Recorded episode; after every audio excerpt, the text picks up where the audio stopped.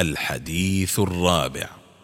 عن جابر بن عبد الله رضي الله عنه قال قال رسول الله صلى الله عليه وسلم صلاة في مسجدي هذا أفضل من ألف صلاة فيما سواه إلا المسجد الحرام.